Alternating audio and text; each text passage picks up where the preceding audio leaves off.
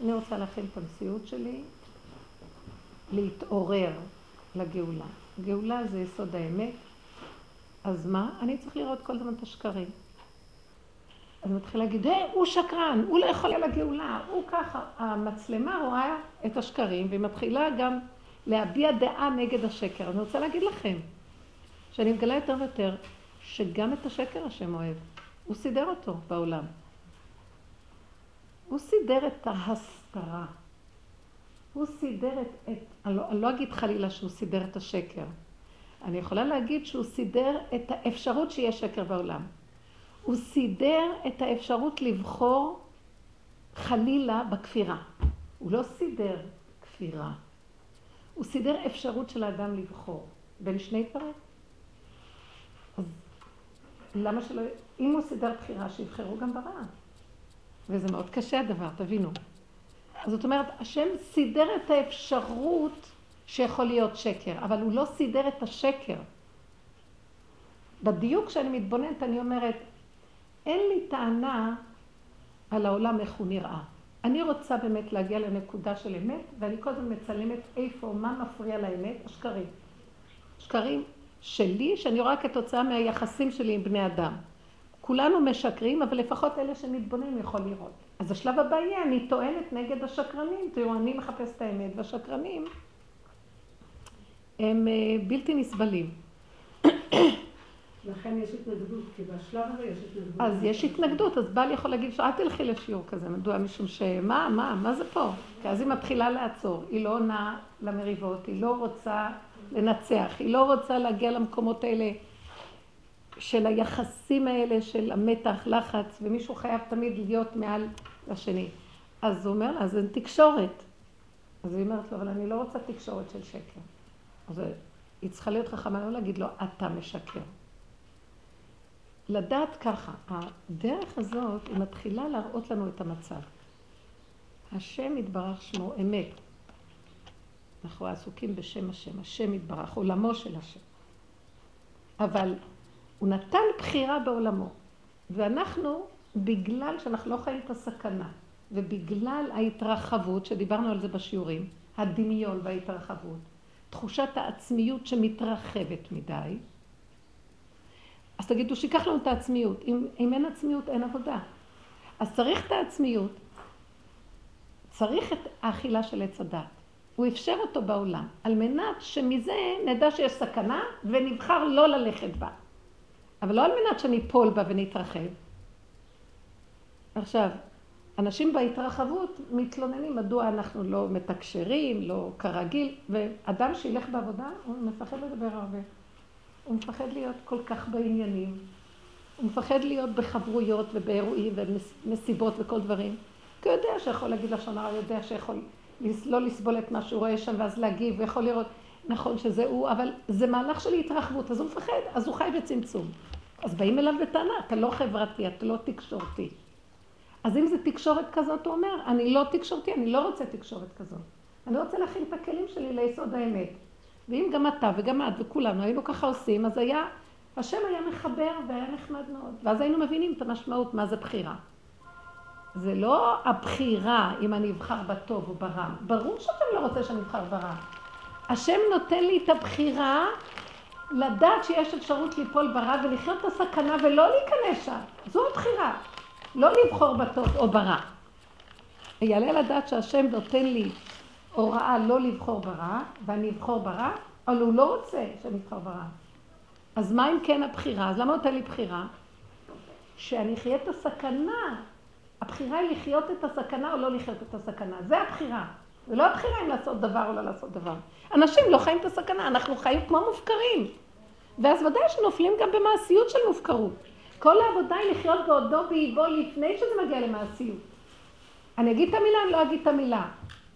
עזבי עכשיו, המילה זה לא הנקודה. את אומרת את המילה, את כבר מתגשמת. ואז את נופלת ברע. זה לא, ה... זה לא הבחירה אם להיות טובים או רעים. כתוב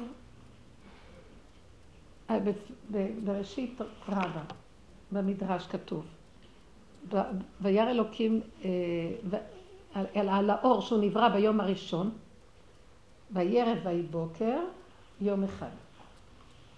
כתוב, ויברא, רגע, איך זה כתוב?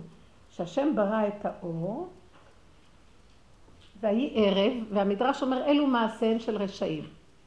ויהי בוקר, אלו מעשיהם של צדיקים. אז המדרש אומר, איני יודע מי יותר טוב ממה, הוא לא אומר לנו עוד כלום. יום אחד, וירא אלוקים את האור כי טוב, כאילו אחר כך כתוב שהאלוקים ראה, השם ראה את האור שזה טוב, ושמח ב- ביום ראשון. לא זוכרת את הלשון הזאת, אבל שאחרי שהוא ראה שהבוקר, שהמדרש אומר שהבוקר זה הטוב, וירא אלוקים את האור כי טוב, משמע שהשם רוצה את מעשיהם של הצדיקים. אז שואל המדרש, אז יעלה על הדעת, בעצם מפרשים שואלים, יעלה על הדעת שהשם ברא את הרשעים וגם את הצדיקים, וירא את הצדיקים שזה טוב? בשביל מה ברא את הרשעים בעצם? ועוד לא היו רשעים ועוד לא היו צדיקים. מה הוא בעצם רוצה לומר לנו פה, במאמר הזה, שהלילה זה מדמה למעשיהם של רשעים, והבוקר מדמה למעשיהם של הצדיקים. אז הוא מפרש שם מאוד יפה, הוא אומר, בעצם זה לא מעשיהם בפועל ממש. זה האפשרות, השם ברא את האפשרות שיקלקלו ואת האפשרות שיעשו טוב. ולבסוף, וירא אלוקים את האור כי טוב, שבסוף הבחירה היא לא ללכת לבחור ולעשות רע, נגד רצון האלוקות. שימו לב מה אומר פה. זאת אומרת שהקדוש ברוך הוא ברא את האפשרות לקלקל. ברא את האפשרות לשלילה. הוא לא ברא באמת את השלילה. תבינו מה אנחנו מדברים. אז איך אנחנו יכולים להינצל מהמצב של השלילה? על ידי זה שאנחנו חיים ככה. את הידיעה שיש אפשרות כזאת, ושלא נלך עליה. אז איך אפשר לא ללכת עליה? על ידי זה שחיים את הסכנה. זאת אומרת, כל העיקר של התיקון של עץ הדעת זה להכיר את השלילה, זה לא ליפול בתוך השלילה, אבל לחיות את הסכנה, לא ללכת על השלילה. ולהיות אחוז באור האלוקי, לבקש את הרחמים, בדיוק. מה אנחנו עושים? יש טוב, יש רע, הגשמנו. גם את הטוב אני לא רוצה להגשים. למעשה אני רוצה להגשים את האפשרות של, של, של הטוב. מה הכוונה? שאני בוחר ללכת ברצון האלוקי. זה אפשרות הטוב. אני לא יודע אם לקיים מצווה זה טוב או לא טוב. אני יודע שככה השם רצה. אני לא יודע אם לעשות עבירה זה לא טוב או זה טוב. אני. זה מה שהדת שלי אומרת שהשם אומר. אני יודע שהשם ככה רוצה. שמתם לב? ברגע שאני עושה את מה שהוא רוצה, זה הבחירה. לעשות את רצונו יתברך. עכשיו, אנחנו בעולם, איך שאנחנו נראים למטה, אנחנו פשוט מבולבלים, הפוכים, התגשמנו עד כדי הכאה. ושכחנו את כל היסוד הראשוני. בוודאי שהשם ברא את העולם, וניתנה רשות לשלילה להיות בעולם. לשלילה במחשבה. למה? כי על ידי זה, כי יתרון האור הבא מן החושך. אבל לא ממש אני אפול בתוך החושך, כי אז אנחנו הולכים לאיבוד בחושך. ולא יכולים בכלל להיות עם האור. אין שום יכולת בתוך כל השלילה וה, והשנאה וה, והרציחה וכל הניאוף. אי אפשר משם לראות. זה הולכים לאיבוד. אבל יש דבר אחר. מתוך ה... עכשיו, אז נגיד, בשביל מה השם ברא בכלל את הרע? הוא לא ברא את הרע כדי שיהיה רע. הוא ברא את האפשרות של הרע, שנבחר לא להגשים, על מנת שנגיע אליו. אז למה אני צריך את הרע? שאני אהיה בטוב וגמרנו. אבל את הרע אני צריך, זה החושך, על מנת שאני אגיע להכיר את האלוקות בדרגה הרבה יותר גבוהה מאשר כשאני מכיר אותה בטוב. למה? בגלל שאם הוא אפשר לי את השלילה, ואני לא נופל בשלילה, אז אני מגיע כאן למדרגה הרבה יותר גבוהה מאשר אם הייתי מגיע למדרגה שהוא אפשר את הטוב ואנחנו רק בטוב. אתם מבינים? אתם מבינים? כוח הבחירה הוא שהוא מאפשר לי דרך הדבר הנוסף להגדיל את הדבר הקודם. כיתרון האור הבא מן החושך. אפילו אם אני נופל, לא? אז זו בדיוק הנקודה. עכשיו, מה זה אם אני נופל? אם הבן אדם מבין את התהליך הזה, וזה היסוד של הגאולה. שכל מה שברא השם בעולמו הוא ברא בשביל התכלית שלו, שהוא יתגלה יתברך שמונה. זאת אומרת שאני, אפילו שיש שלילה בעולם, אבל אני משתמש בו בשביל הגילוי של הבורא עולם. אז אני כבר במקום אחר לגמרי. אני, אני מבין שהשם ברא את המצב הזה כדי להביא אותי לנקודה של לחיות את הסכנה. אפילו אם נפלתי, גם בנפילה אני קשור עם היסוד שאני בעצם מחפש אותו, ולא את השלילה או את החיוב. אני לא מחפש את זה. אני לא מחפש להיות רשע, אני לא מחפש להיות צדיק. אני מחפש אותו יתברך. האפשרות לחפש, להשיג אותו, זה על ידי הצדיק והרשע. ונגיד, אז בוא נראה, אז על ידי הצדיק וגמרנו. לא, חייב להיות גם הרשע. אבל לא בפועל ממש. וגם אם איכשהו יש איזו נפילה בפועל, אבל אני לא בפועל של השלילה. אני במקום הזה כדי לחזק את היסוד של החיבור אליו. זה מה שאמר דוד המלך, חטאתי נגדי תמיד. הוא לא, הוא לא חלילה מי שאומר שהוא עשה דבר רע, אבל הוא היה צריך ליפול לתוך, לתוך אותה נקודה, אבל מיד שם הוא ממליך את השם, שם מתגלה אור השם הרבה יותר גדול. מה ההבדל בין אור השם שהוא בטוב לבין אור השם שהוא בשלילה? לא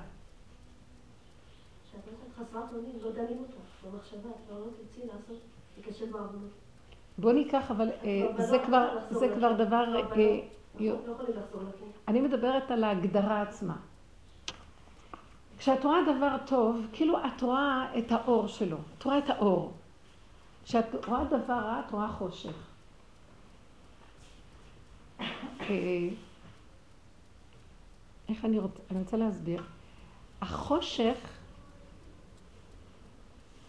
הוא מסתיר, החושך הוא אור מוסתר, ואילו האור הוא גילוי של האור. בואו ניקח, החושך יש בו עצמות מאוד גדולה.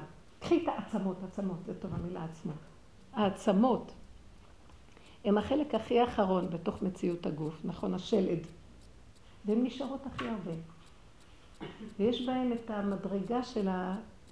אה, כתוב שהעצמות של הצדיקים בקבר, אז אין כבר, אין כלום, אבל הנפש נאחזת בזה, יסודות. ו... אה? כל העצמות, אל תקראי עצמות אלא עצמות. בואו נקרא, יש הבדל בהערה שיוצאת מהדבר לבין עצמות הדבר. אתם מבינות מה אני מדברת? העצמות של הדבר. היסוד הפנימי של הדבר.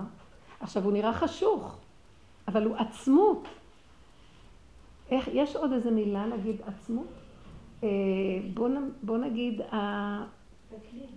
אה, לא, הכלי זה כאילו ההערה של הדבר, והעצמות של הדבר, המהות של הדבר, הגנים של הדבר, היסוד, איך? היסוד הראשוני של הדבר. עכשיו, ברגע שהקדוש ברוך הוא אפשר בחירה שיהיה גם שלילה, זאת אומרת, הוא אומר ככה, יש את הגילוי, ההערה שלי, ויש גם את ההסתרה המוחלטת שלי. שימו לב, אם אתם בוחרים, חיים את הסכנה, אתם קרוב לזה, אבל לא בתוך זה, אתם יכולים לגלות את העצמות שלי דרך האפשרות לחטוא, אבל לא לחטוא, דרך האפשרות ללכת עד הקצה. אבל לא ממש לעשות את זה בשביל הדבר עצמו. אז אנחנו, יוצא שהגילוי של הדבר, האור, הגידים, כל זה, זה נחמד, אבל העצמות היא הרבה יותר מהותית וחזקה.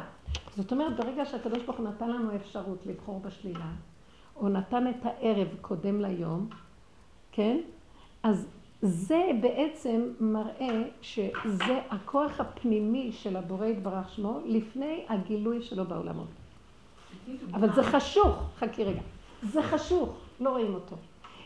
כשאנחנו חיים בבחירה ויש לנו את האפשרות ואנחנו נמצאים קרוב אליו, זה מעורר את האור של העצמות להתגלות. אבל אנחנו לא רוצים ליפול ממש בשלילה, כי זה בניגוד לטבע. האור. אני רוצה לומר כאן, נכון בדיוק, כי האור זה הערה בטבע, זה, ה... זה הערה בטבע. אבל באמת, היכולת שדרכה תבוא הערה זה העצמות של הדבר. וזה הבחינה שהקדוש ברוך הוא רוצה שניגע בה. הוא לא רוצה שניגע בשלילה. הוא רוצה שניגע, גם, הוא לא, גם באיזשהו מקום ההערה והקרינה של האור, זה גם כן באיזשהו מקום, זה אור, אבל זה לא ממש עצמות. זאת אומרת, אנחנו לא מתקרבים ממש לאלוקות הפנימית, ליסוד הפנימי. והגילוי של הגאולה זה היסוד הפנימי. זה כמו הנר ואור הנר.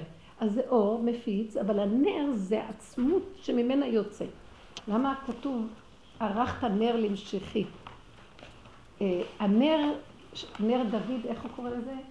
אה, עריכת נר לבן ישי משיחך. מה זה עריכת נר לבן ישי משיחך? עריכת נר לבן ישי משיחך. ודוד המלך ישב במציאות של החושך.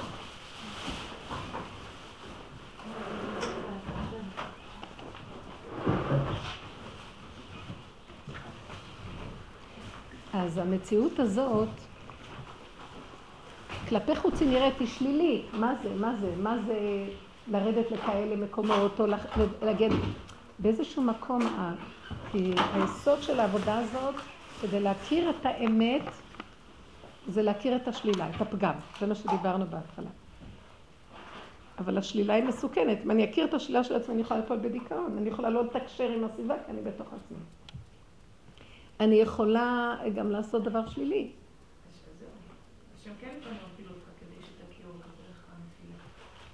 אבל זה, זה כל המהלך האחרון.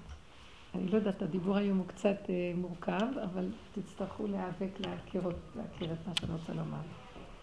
אנשים מפחדים מהגאולה, בתת הכרה, כי הם יצטרכו להכיר את השלילה של עצמם. כי באמת יש מה לפחד, מישהו רוצה לחשוף את השלילה, זה מסוכן, אנחנו יכולים לעשות עבירות. אבל אם האדם שם מכיר שהוא עכשיו אוחז בנקודה שהקדוש ברוך הוא נתן את הבחירה, ואני לא רוצה לעשות שלילה, אבל אני רוצה להגיע למקום הקרוב לאפשר את יסוד הבחירה. אני לא רוצה את השלילה, את הבפועל. אני רוצה את האפשרות השנייה של להכיר את העצמות דרך המקום הזה. זה מקום שאנשים מתנגדים לו. למה מה שבטוח בטוח, נעטוף את עצמנו בהערה של האורות, כולם מדברים אורות, חיוביות, רצון, אה, הצלחות, עניינים, וזה לשיטתם האלוקות. אבל זה הטוב בטבע, שבעצם היא מכסה על האור האלוקי העצמותי האמיתי, שהוא יהיה לקראת הסוף מה שאנחנו נחפש, הגילוי שלו. לא שנחפש אותו, הוא יהיה חייב להתגלות. ואם אנחנו לא נהיה מוכנים למקום הזה של העצמות, ונברח על, על האור, שזה הגילוי החיצוני, אנחנו לא נוכל לזכות לגאולה. ונראה את הגאולה כדבר שלילי ונתייאש מהחיים. נראה את הכל כשלילה. ולכן כל המהלך של הדרך הזאת זה איך לקרב אותנו, איך לתת כלים לא להישבר, כן לרדת מהעד של ההערות, כן להיכנס למקום של השלילה, לא לתת לזה משמעות של שלילה, לא חלילה ליפול בגוף הדבר, זה מקום דק של ערנות ודריכות, ושל מוכרח המציאות ליצור קשר עם, עם, עם הדיבור לכיוון של האלוקות. תרחם עליי, תחזיק אותי, אני לא מחזיק מעמד. זה המקום שמכריח אותי, להכריח אותו להתגלות עליי, את עצמותו. לא את הגילוי, את ההשגות, ההערות, ההבנות, הידיעות, המצוות, התורה, האורות, הצדקות וכן הלאה. כי הטוב זה תשלום במזומן עכשיו. אה, כי הטוב? זה התשלום במזומן, עכשיו אתה תקבל את זה. עשיתי מעשה טוב, יש לי סיפור. והדרך שלנו היא מאבק מתיש ממש. כן. ואתה לא יודע אם בסוף אתה תקבל משהו או לא. אתה צריך להיות... כי זה תכלית הידיעה שלא נדע, כי אתה רוצה לדעת, כי זה החיוביות של הדבר. ולכן אין כוח להתפלל בכל השאר אנחנו יודעים שבכל הגלות, מה שמוביל, וזה דיברנו על זה בשיעורים, זה עץ הדעת טוב, יוסף הצדיק. שהוא בחינת משנה למלך בארץ מצרים, שזה הגלות, והוא מוליך אותנו דרך התורה והמצוות, ודרך אה, הרצון להידבק בטוב. מה יהיה מקומו של משיח בן דוד? זה לרדת מהמקום של עץ הדעת טוב, ולעורר את הנקודה של השלילה. לא צריך לעורר אותה, הוא לבד מסמל את המקום של התעוררות השלילה. כל כולו היו ניסיונות, לא הלך לו. הוא היה מוזר, הוא לא הצליח כמו שכל גדולי ישראל בדורו הצליחו. אבל היה איתו אור אלוקי קבוע. הוא הלך במקום של קרוב מאוד למקום הסכנה והשלילה. וזה, כמו שאמרו, משיח יושב בפתחה של רומי, וזה המקום של הצעקה המתמדת להכיר את הדור. מתוך השלילה. ולא היה לו יום ולא לילה שבו הוא לא נפל וכשל כמה פעמים. ומהמקום הזה הוא זיהה מי מחזיק אותו.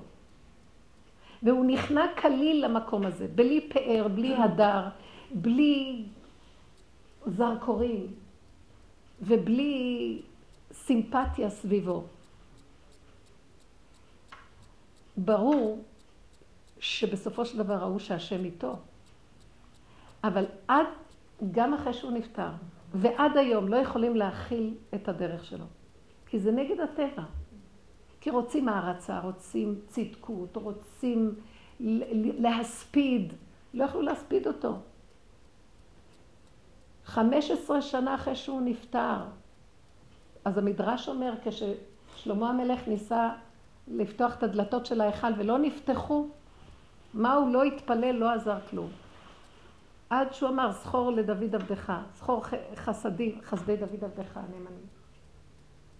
אז נפתח השערים. מה שהוא לא עשה לא עזר כלום. ואז כל שונאי דוד הפכו פניהם כשולי הקדרה. 15 שנה עוד דנו אותו. הקטרוגים אחרי, אחרי שהוא נפטר. ועד היום. לא ברור. וזה יהיה אותו דבר לקראת הסוף. זו דרך שהיא ארוכה, אבל קצרה. היא ארוכה מאוד, כי היא כל הזמן המאבק, תראו מה הדרך הזאת. אני תכף אתן דוגמאות, כמו שרציתי. הדרך הזאת זה כל הזמן להיזהר מהחיוביות, כי היא, היא מתאימה לגלות, מתאימה לתת לנו בעולם הטבע תחושה של מעמד יותר טוב, שממנה נוכל לחיות תדמיתנות חיובית, שאנחנו צדיקים, לשאוף לעשות דברים טובים, לחיות עם הטוב, זה דבר מאוד מאוד טוב. אבל לקראת הסוף זה מונע את הגילוי האלוקי, את העצמות של הגילוי. כי הטוב הוא ההערה של הדבר. אבל גילוי עצמותו יתברך, שזה יהיה הגאולה, זה לא יכול להיות. זה לא, זה לא נותן את, ה, את הגילוי שלה. צריך לכבות את הגילויים כדי לאחוז בנר. שזה העצמות, זה העצם שעליה יש את ההערה. זה ערך את הנר למשיחי. הנר הזה. ולא רוצים לרדת למקום הזה. עכשיו, זה כביכול שלילה לעומת הגילויים, לעומת ההערה של הנר, הגוף של הנר הוא, הוא שלילה, הוא בעצם חושך. אם אנחנו יכולים לעמוד שם בצמצום הזה, בסגירת המוח, לא חלילה להתייאש וליפול בשלילה עצמה. כי השלילה עצמה יש בה גם כן איזה סיפוק, איזה הערה. להשפריץ את הכעס על השני. יש כאן גם כן ניצוצות של אור. אה, ללכת על התאווה. אלא באותו רגע שאתה עוצר ומחזיק, אתה מתמזג עם העצמות, עם האפשרות של השלילה, בלי להוציא אותה. זה גילוי העצמות.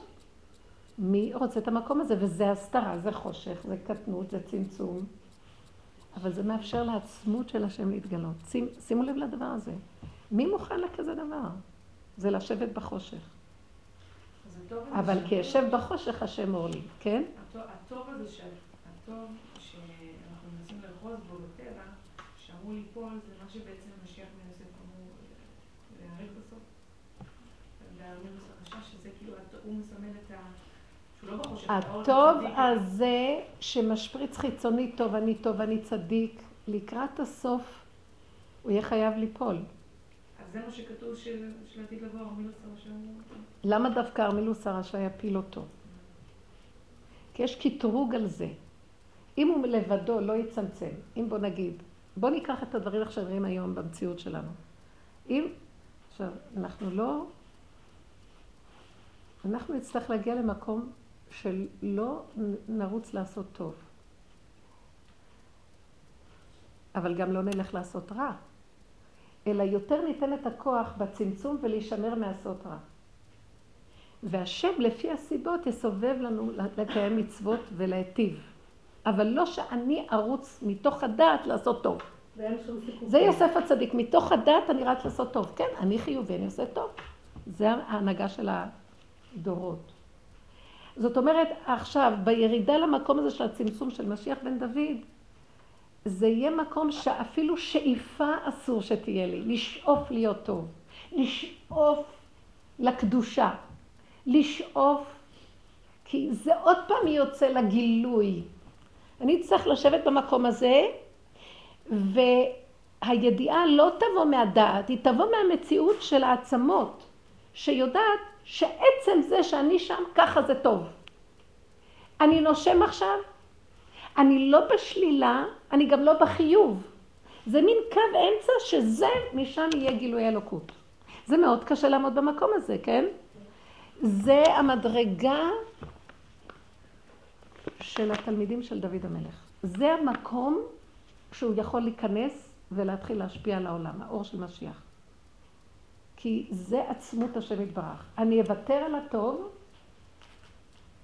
ואני לא אעשה רע. ההפך, אני אשתמש בשלילה כדי ל... לא לתת לי לרוץ על הטוב. אבל אני לא, עדיין לא אוציא אותה לפועל. זה לראות את הפגם, להכיר אותו, להתיישב בו, לחיות את הסכנה, להמליך שם את השם ולשתוק. אין לי שם הערה, אין לי הצלחה, אין לי גילוי, אין לי פרסום, אין לי כבוד, אין לי כלום. נגמר הסיפוקים. אין סיפוקים.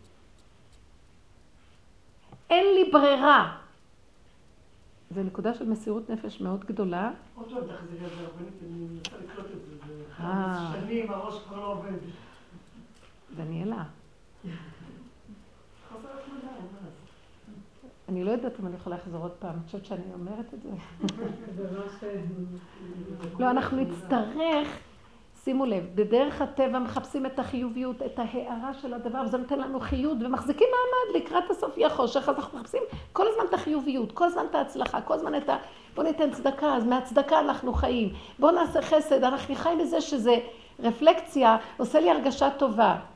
שקר, שקר, שקר. זה לא מה שהדרך לקראת הסוף תהיה. השם לקראת הסוף לא ירצה אותנו במקום הזה, כי זה מסתיר. השם רוצה להתגלות בעצמות שלו, והגילוי הזה לא נותן את העצמות של השם. העצמות ניכרת בחושך. איך? אני אצטרך להתאפק לא לעשות. אז מה, אני לא אעשה מצווה? אני לא עושה מצווה. השם מזכה לי סיבה שדרכה הוא מקיים את המצווה דרכי, ולי אין חלק בה כלום. אין אני פה. נגמר משיח בן יוסף, יתגלה האור של משיח בן דוד. אנחנו לא רוצים לתת. מספיק שאני אומר, טוב, אנחנו צריכים לדעת שבגלות, שבגאולה אנחנו צריכים שפלות, אנחנו צריכים הכנעה, אנחנו צריכים אה, לחפש את השם.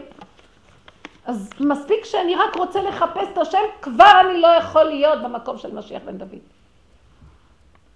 הרבה אנשים מדברים היום על אמונה, אבל הם, הם גם משהו באמונה. אנחנו גם רוצים איזה חתיכת משהו. שום דבר לא יהיה שם. אתה מוכן למקום של שום דבר? זה חייב להיות, זה, זה התאמנות, זה לא בא ברגע אחד, זה עבודה מתמדת של הכרת הפגם שלי, דרך השני אני רואה את הפגם. לא להאשים את השני, להסתכל בעצמי. הפגמים הם הסיבה שהקדוש ברוך הוא דרכם תתגלה עצמותו. זה לא ש... אז אם אני יושב בפגמים אני אעשה עבירה. אז תחדד את המחשבה חזק, לא להיכנס בעבירה. להיכנס בהכרה של השלילה, זה לא נקרא עבירה. זה נקרא באפשרות של עבירה, אבל לא בעבירה. ואז אני חייב להיות קשור אליו שזה לא יתגשם ויהיה עבירה. ואז אני צועק, אבא תרחם תתגלה. זה הסיבה לגילוי שלו בעצמותו. ולי אין חלק בזה כלום. הבנתם? אני נשאר כלום, אין לי שום חלק בזה. זה התאמנות מאוד גדולה על ביטול האני. וזה המקום שאנחנו נותנים לו יתברך להתגלות. והוא מתגלה, והנתיקות של הגילוי היא קטנה ומתוקה. ואת אומרת, שווה מיליון אגואים, מיליון הצלחות, מיליון שקרים של כבוד, שבסופו של דבר פעם כבוד, פעם ביזיון. תמיד בטבע זה דבר והיפוכו, שאנחנו עייפים מזה. מתחת למיטה זה טוב. ככה אני אומרת לו. פעם מישהי חלמה אותי מתחת למיטה ככה, אז היא הרימה את הווילון מתחת למיטה, אמרת לי, מה את עושה? שאמרת לה, תורידי, תורידי את הווילון. אפילו טיפה לגלות לא צריך. של מה? זה יסוד כל כך הקשר איתו. וזה מאוד קשה, ככה התחלתי את השיעור. זה קשה המקום הזה. אבל ככל שאני אומרת זה קשה, זה נהיה קשה. זה לא קשה, יש לי ברירה. מי שנכנס לדרך הזאת, הוא נמשך לכיוון הזה. ברור שמסביב אנשים יגידו, זה שיגעון, אז לך לעזאזל, אז תישאר בחושר שלך ובשקר, ואז כל המחלות והשקרים והעולם נראה נורא, אנשים טובעים בים של מחלות, כי אנחנו לא רוצים לתת לשכינה להתגלות, לעצמות של השם, רק חיים כל היום בריחופים של הסיפוקים הרוחניים והשקריים של כל החיוביות הדבילית שיש בעולם היום, שהיא הולכת וגואה, זה שטן, ואף אחד לא מבין את זה. אם היינו רק מוכנים להתמעט, להתקטן, להישאר בשעתו בחושך, מה חסר לך שם? אוכל יהיה לך, הכל יהיה בסדר. תחיה, לא תמות, אל תדאג. כל אחד מפחד שלא יהיה לו זה, לא יהיה לו זה. אני מתה מפחד שלא יהיה זה, לא יהיה זה. אני אומרת לעצמי, תשתקי כבר. כל החיים שלך בפחד ואת חיה עד עכשיו. מי יחיה אותך עד עכשיו? אז למה את בפחד? את לא רואה שמישהו מנשים אותך ומחיה אותך? תסיכי את הדעת מהדאגה והפחד. הדרך הזאת לא סובלת פחד, רק פחד אחד. פחד מהשם, לא פחד מעולם. פחד שביטוח הלאומי לא ייתן לי את המשכורת. פחד מהשקרים, שקרים, שקרים. אז בטח שבעל יגיד לאשתו, איזה מין דרך זאת? כי הוא רוצה לשבת בשקר ולמלוך עליה ולצייר אותה והיא תצייר אותו, ואין הגינות, ואין כבוד ואין יחס ואין אלוקות ואין שכינה ואין כלום, גלות. ומחלות ועצבים ורוגז. כי כשאין שכינה, אז מה יש? אם הבור ריק, אין בו מים, נחשים ועקרבים יש בו. ככה נראה העולם. מי מוכן לבוא לכזה מקום? ותראו, אנחנו לא נראים גרוע. מתפלאה, אני אומרת, ריבונו של עולם, באיזה חושך שמת אותנו? אין סיפוקים, אין ריגושים. כבר להחזיק ספר את לא יכולה, כלום. כל הסיפוקים של הדת לא, כל הסיפוקים של הריגושים, כל המעשים, הכל נסגר. ואני מסתכלת על עצמי ואומרת, תראי, את לא נראית רע. הוא מסדר לי עגילים, הוא מסדר לי בגד, ונותן לי זה, ועושה לי זה, ואוכל, ויש בשבת, והכל בסדר. אנחנו בעד, עדיין, ברוך השם, ביחד, ולא שברנו את הבית. ויש כבוד, ויש יחס, ויש שכינה, היא מחזיקה את הכל. אז למה אנשים מפחדים להיכנס בדרך הזאת? כי לא רוצים גאולה, רוצים דמיונות. מי מוכן להפשיל את השרוולים ולהיכנס לביוב? וזה רק נדמה, זה לא ביוב, יש שם מלכות. לא רוצים, לא רוצים. רצים, אה, רצים, פקים. שהבעל ישלוט באשתו, והוא יחזיק, כי הוא מנצלים את כוח התורה למשול ולהרוג אחד את השני. חסידות זה נגד זה, זה נגד זה, הרבנים אלה נגד אלה, אלה נגד אלה, כל העולם נגד, כל אחד, האיש נגד אשתו, האישה נגד בעלה, וכל אחד הורג את השני בשם התורה ובשם המוסר והעולמות. כל רובד, אם זה החילונים, אם זה הדתיים הלאומיים, אם זה החרדים, אם זה... כולם. רק לא מוכנים לעמוד במקום אחד, תתחיל להתבונן. רדו מן העץ, תנו לקדוש ברוך הוא להתגלות פה. איך יורדים מן העץ? רק בשב ואל תעשה. איך נותנים לו להתגלות? אל תפריע לו, אל תרים ראש. זהו, שב בחור שלך. ורק תדבר איתו, תצעק עליו. ובא לך לפעמים מחשבות שליליות על המחשבות, זה נשמות, הן מבלבלות את הבן אדם. סלק אותם, תגיד להם, לך מפה. לא חסר לי עד כה כלום. מה יש? מה חסר לי? צמצם, ריכוז, איתו, עוד פעם, איתו, אליו. לעשות חוזק הלב, לנעול וללכת איתו. מה יש עוד? מה נשאר? זה יהודי. אה, נהיינו כולנו חלושי לב. מוח משגע אותנו עם כל כך הרבה... מה זה המחשבות? זה נשמות שיורדות לעולם, הן משוטטות במוח של הבן אדם, כי הכנסנו אותו, אותם למוח. הן משגעות אותנו, כל מיני סוגי רוחות, מחשבות. והבן אדם, לזרוק את הכל ולהישאר בנשימה, להתאבד. מה, מה נשאר בחיים? כאילו, כאילו שעכשיו אנחנו לא מתאבדים? כל יום קמים ואנחנו נראים, אנחנו נראים מתים מהלכים. אז למה לא לחיות באמת? לא. אז uh, כתוב שהשם יצרוף אותנו צירוף אחר צירוף, שגם אם יישאר עוד עשירייה, היא תמשיך להיות מצורפת, ורש"י אומר, עד שישארו הצדיקים שבכל ליבם קשורים להשם, שמנצלים את הבחירה באמת לחיות נכון עם השם. זה מטרת הבחירה, זה לא, זה לא ליפול בדבר. וגם אם הוא נפל, אבל השם אתה איתי, זה לא נפילה לנפילה של הדבר. כמו שאין דוד המלך, הוא פתאום תפס. כן, נכון, הוא לא במאזן של הצדיקים, שמלכתחילה נמנע.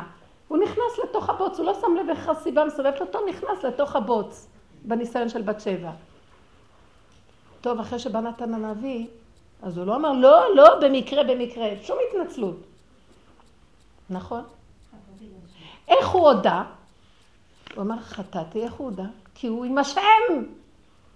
חטאתי להשם, שגם השם נמצא שם. אני לא חטאתי. אני לא חטא. אני אפשרות של חטא. שמיד המלכתי את עצמות השם שם, נעלם החטא. יש חי וקיים. אם לא נעשה ככה, הוא יפיל את כל העולם לקראת הסוף בחטאים ועבירות. כן, כל המטרה היא שנכיר את עצמות השם בתוך המציאות של השלילה ונבחר ישר בו. אני רוצה להגיד לכם, אנשים נופלים, שורות שורות של אנשים, ככה הם מכירים את השם.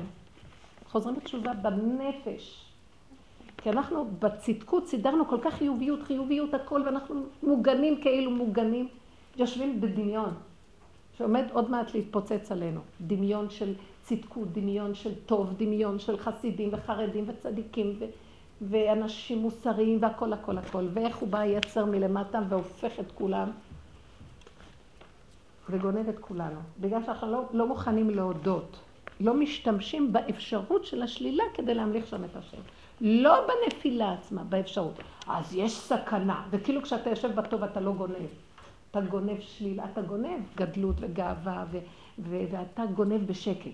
שם מתלבש לו גם. אין ברירה היום, זה המקום היחידי, כי אם לא, בחיוביות הוא גם נמצא הגנב. הוא רק עושה את עצמו שהוא צדיק. ככה זה נראה היום. לכן, כדי להגיע להתקשרות ולביטול האמיתיים, זאת אומרת לאפשר לעצמות השם להתגלות, רב אושר היה אומר, עליו לחיות תמיד בשורש הרע שלו. זהו. אז אנחנו נורא מפחדים, בשורש הרע, אוי, זה יעשה לי דיכאון, אז תעבדי על הדמיונות שלך, זה לא דיכאון, זה עובדה. קחי בשורש הרע. מה יש? תהיה אמיצה, כן, תרדי, לא קרה כלום. זה רק באפשרות של הדבר, וזה עצמותו יתברך. כי השם אפשר את השלילה.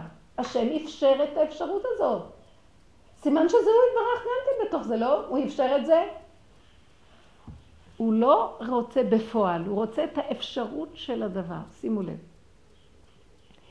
אז הוא אומר שאם אנחנו נהיה תמיד בשור הרע שלנו וכל הזמן נהיה בפחד שנובע מהכרת הסכנה בה הוא שרוי, שמא יסיח את הדעת ממציאות הרע שלו.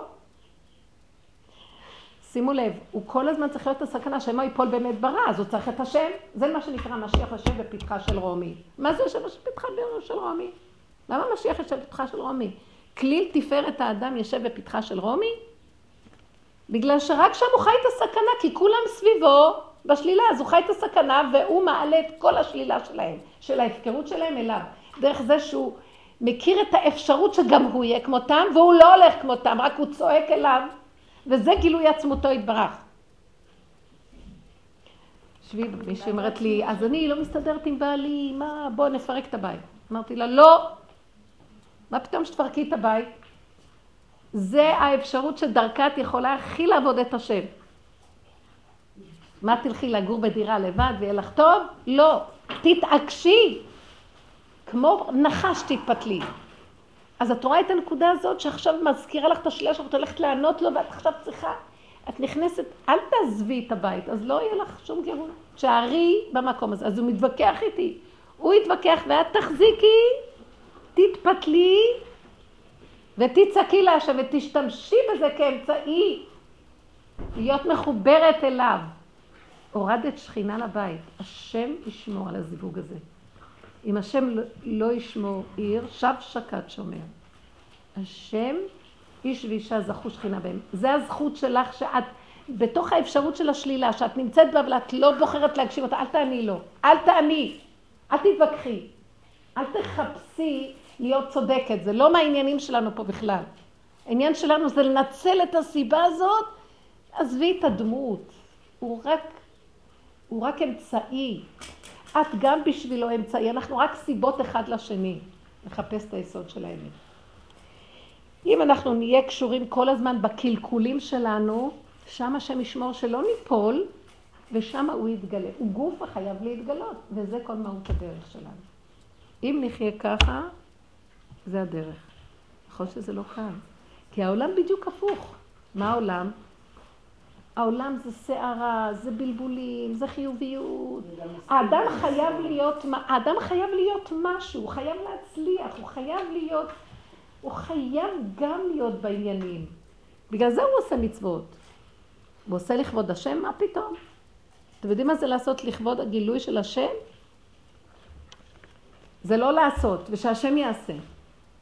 שהוא יזכה. הוא מזכה לאדם למצוות. נכון? אני מגדלת בנים תלמידי חכמים, הוא מזכני. אנחנו אומרים בתפילה של הדלקת נרות, ותזכני לגדל בנים ובני בנים חכמים. נבונים. נו, אתה מזכה לי. אני? אה, אני רק מדברת, אה, מה שפתיים אתה מזכה לי? אבל אני, אני גידלתי, מי גידל אותם? לא אני, אני גידל. אפילו שהוא מזכה, אנחנו כל הזמן בסכנה שאחרי הזיכוי אנחנו נגנוב, אז כל הזמן להיות ב... שהוא מזכה, גם הזכות של מזכה לי, זה זכויות שלי. הוא מזכה לעצמו. הוא מזכה לעצמו. מהזכויות שלו. כולנו זה רק הכלים שלו מכלים שונים. ברוך אתה אדינו אלינו, מלך עולם שהכל יעבור. אבל אנחנו גם העצמות שלו. אה? אנחנו גם העצמות וגם הכלי. אבל הגילוי קיים כל זמן הגלות. זה הגילויים, זה החיוביות, זה יוסף הצדיק. אבל העצמות זה יהודה. זה יהודה, איך היא מתגלה בהודעה של, ה, של הפגם, הודה. יהודה הודה, דוד הודה. צריך פגם, צריך שלילה. לא ממש בשלילה, ביסוד של השלילה. שם מתגלה עצמותו יתברך, דווקא בחושך. עכשיו תבינו, זה הדרך. מי מוכן? אני לא מוכנה, אני לא בוחרת בשלילה. אבל אם אנחנו נשב ולא נרוץ על החיוביות, הפגם יתחיל להתגלות. ואז שמה, אם לא נשבר, שמה העצמות של השם. זה תהליך, ולהתאמן בו, בלי סוף. העולם יפריע לך, ואל תעזבי את העולם, אל תלכי לגור בשכונה אחרת, כי בכל המקומות זה יקרה. אל תעזבי את הבעל, אל תעזבי את הילדים. אין כלום. תעבדי חזק, צפצפי על כל מי שמדבר, שישבו להם בגילויים של הזרקורים. הכל שקר וכזב, שישבו שם. ברור שבתוך כל העולם שאנחנו חיים בו, אנחנו כל רגע ועוד רגע מתפתלים סביב זה, קמים, נופלים, בורחים לחיוביות, חוזרים, כל הזמן. אבל זה התהליך, לזכור שזה המקום. אם אנחנו זוכרים את המהלך הזה, אז יש הערה פנימית שקטה. שימו לב, מה זה, עצ... מה זה גילוי עצמותו יתברך? קטן. עצמות היא דבר קטן. מה זה עצמות? היא... היא, היא... היסוד האטומי. איך? היסוד האטומי. היסוד האטומי שבדבר. זה קטן וחזק ושריר ובריר וקיים, לא רואים אותו, לא יכולים להגדיר אותו, הוא לא בטבע, אין לו מילים, שתוק. זה המקום, זה הגילוי. וזה חייב המציאות, העצמות חייבת להתגלות. כתוב התאווה הקדוש ברוך הוא שתהיה לו דירה בתחתונים. מה זה הלשון התאווה? מה זה זה? תאווה הקדוש ברוך הוא. היסוד של התאווה הוא יסוד העצמות. שיש תאווה לדבר זה עצמות. זה נקודה של... את רוצה לאכול משהו, את לא יכולה לטפק, זה עצמות. את לא יכולה להסביר את זה במוח. כן, אומרים לזה תאווה. דווקא שהתאווה הקדוש ברוך הוא שתהיה לו דירה בתחתונים, זאת אומרת, העצמות של השם מופיעה דווקא במדרגות התחתונים. ואם אנחנו שם נותנים לו להתגלות, איך? לא בפשע, ביסוד שתהיה לו דירה. הכנעה, השלמה, התמעטות, במקום הנמוך, בתאווה של הדבר. את לא מוציאה אותה לפועל, אבל את מסכימה שהיא קיימת. את לא נלחמת נגדה. את לא אומרת, לא, לא, לא, לא, לא, זה לא יפה, זה לא צדיקים. לא, זה מה שאני. אבל איתך, אבא, רק איתך. מאפשרת לו דירה בתחתונים. אם אנחנו נתאמן, כי הסכנה היא שניפול על השלילה. די כבר עם המילה הזאת. כן, זה דרך שהיא מסוכנת, הסכנה שניפול בשלילה. שניפול ונכיר אותו. הוא יפיל אותנו בכוח, זה המקום שלו, הוא הולך, הוא הולך להתגלות. אז תעשה לו דירה שם, בשלילה, אבל בלי באמת שמישהו אחר ישלוט בדירה. הוא ישב בדירה שלו. הוא ישב ביסוד של התאווה. תכירי שיש לך תאווה. הוא ישב ב- ביסוד של הפגם שלו. הפגם זה הדירה. שישב שם. זה שלו. עצם המילה התאווה זה, זה העצמות מתגלה בתאווה. זה לא המחשבה והגילוי, זה עצמות פנימית. אבל אנחנו לא רוצים לעבור על חלילה איסורי התורה. אבל אם אנחנו חיים במקום, מה אנחנו עושים? מכסים, מכסים, לא, לא, מה פתאום, לא, לא, אנחנו צדיקים. כיסינו את יסוד התאווה. ואנחנו לא, בסוף השם פורע אותנו לרסיסים כלפי חוץ חשלם. שאדם יכיר בינו לבין עצמו וימליך שם את בוראו, נקודה. עכשיו הוא שמור ומוגן שלא תצא התאווה בחלילה דבר עבירה. אבל הוא חי שהוא תאווה. או, יש לו מזה בושה, זה הדמיונות שלו על הגדלות העצמית שלו. שתוק. זה מקום שהשם יכול לבוא להתגלות. שמתם לב? לכן השם מסובב את כל הניסיונות לקראת הסוף. כל הצרות. כדי שלא נשבר מהם, נכיר ונגיד לו, אבא, אני עוד רגע הולך לפשוע, אני לא יכול, רק אתה, עם כאלה נתונים שנתת, למה נתת לי אותם? נתת רק את האפשרות שהם יהיו כדי שאתה תשב עליהם, אבל לא שאני אלך בפועל ואוציא אותם, אז תרחם עליי שאני לא אצא בפועל. תחזיק אותי, שאני לא אגיד את המילה להעליב את השני, שאני לא אדבר את הלשון הרע, שאני לא אלך עם התו החוצה, שאני לא אלך ואוכל את העוגת גבינה הזאת שתזיק לי ולא טוב לי. אדם כל הזמן צריך להיאבק בדברים הכי קטנים, שם נמצאת עצמות הבורא. לא צריך לדברים גדולים, והראווה של המחשבה, והדמיונות איך, שבר, איך שהעולם נראה היום, הכל הוא-הא, פרו פרו, מין רעיונות גדולים, יפים, והכל צדיקים ויפים ויפות ו, ומושלמים ומושלמות, ושקר וכזב. לרדת ליסוד של הביוב, של המציאות, של הממסדיות של האדם. ולהכיר אותה ולהודות בה, לא כלפי חוץ, אני לא צריכה להתוודות בפני אף אחד, זו עבודת הנפש, עבודת היחידה, ביני לבין בורא עולם. ושם לאפשר לו להתגלות. כל דבר להיאבק, להגיד לו, אני לא יכולה לעמוד בנקודה הזאת, רק אתה יכול להחזיק אותי, אני לא יכולה. צריכים אומץ וחוזק הלב, לעמוד מולו יתברך. מה במקום זה אנחנו? איך אנחנו? לא, בורחים מהנקודה, עושים את עצמנו יפים וצדיקים וחכמים והכול, כדי שלא נשבר שאנחנו שליליים. טיפשים, הפסדנו את העצמות של הבורא. את האפשרות של הגילוי שלו. מוכנים להודות במקום, אז אני אפול בעבירה, אני לא אפול בעבירה, זה, אתה, יד מחזיקה אותך, לא תיפלי בעבירה שם. יד מחזיקה אותך, בחוש. לא תיפלי בעבירה. תחי איתו, תתאפקי ותחי איתו. את מגיעה למקום, אני לא מתאפקת, הוא מחזיק אותך. אני לא יכול, ריבונו שלום, רק אתה יכול. האדם מתחיל לחיות עם בוראו, הוא מכריח את העצמות להתגלות. העצמות מתגלות. העצמות היבשות, תחיינה העצמות האלה. זה כל המהלך של הדרך. מה אתן רוצות להגיד עכשיו? דוגמאות.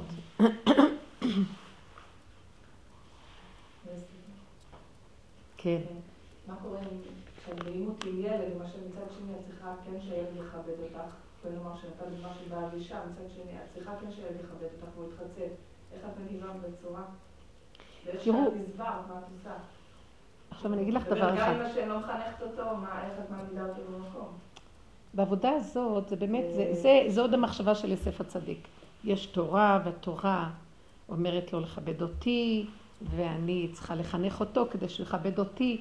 שימו לב איך אני, בדת הכללית, אני רואה אותו, אני רואה אותי, אני רואה את כולם, ואני מנווטת, אני האלוקים פה, מנווטת את כולם, אז אני צריכה לחנך אותו, שהוא יכבד אותי. אני מאוד דואגת להוראת התורה, שהילד יכבד אותי, אז אני צריכה לחנך אותו.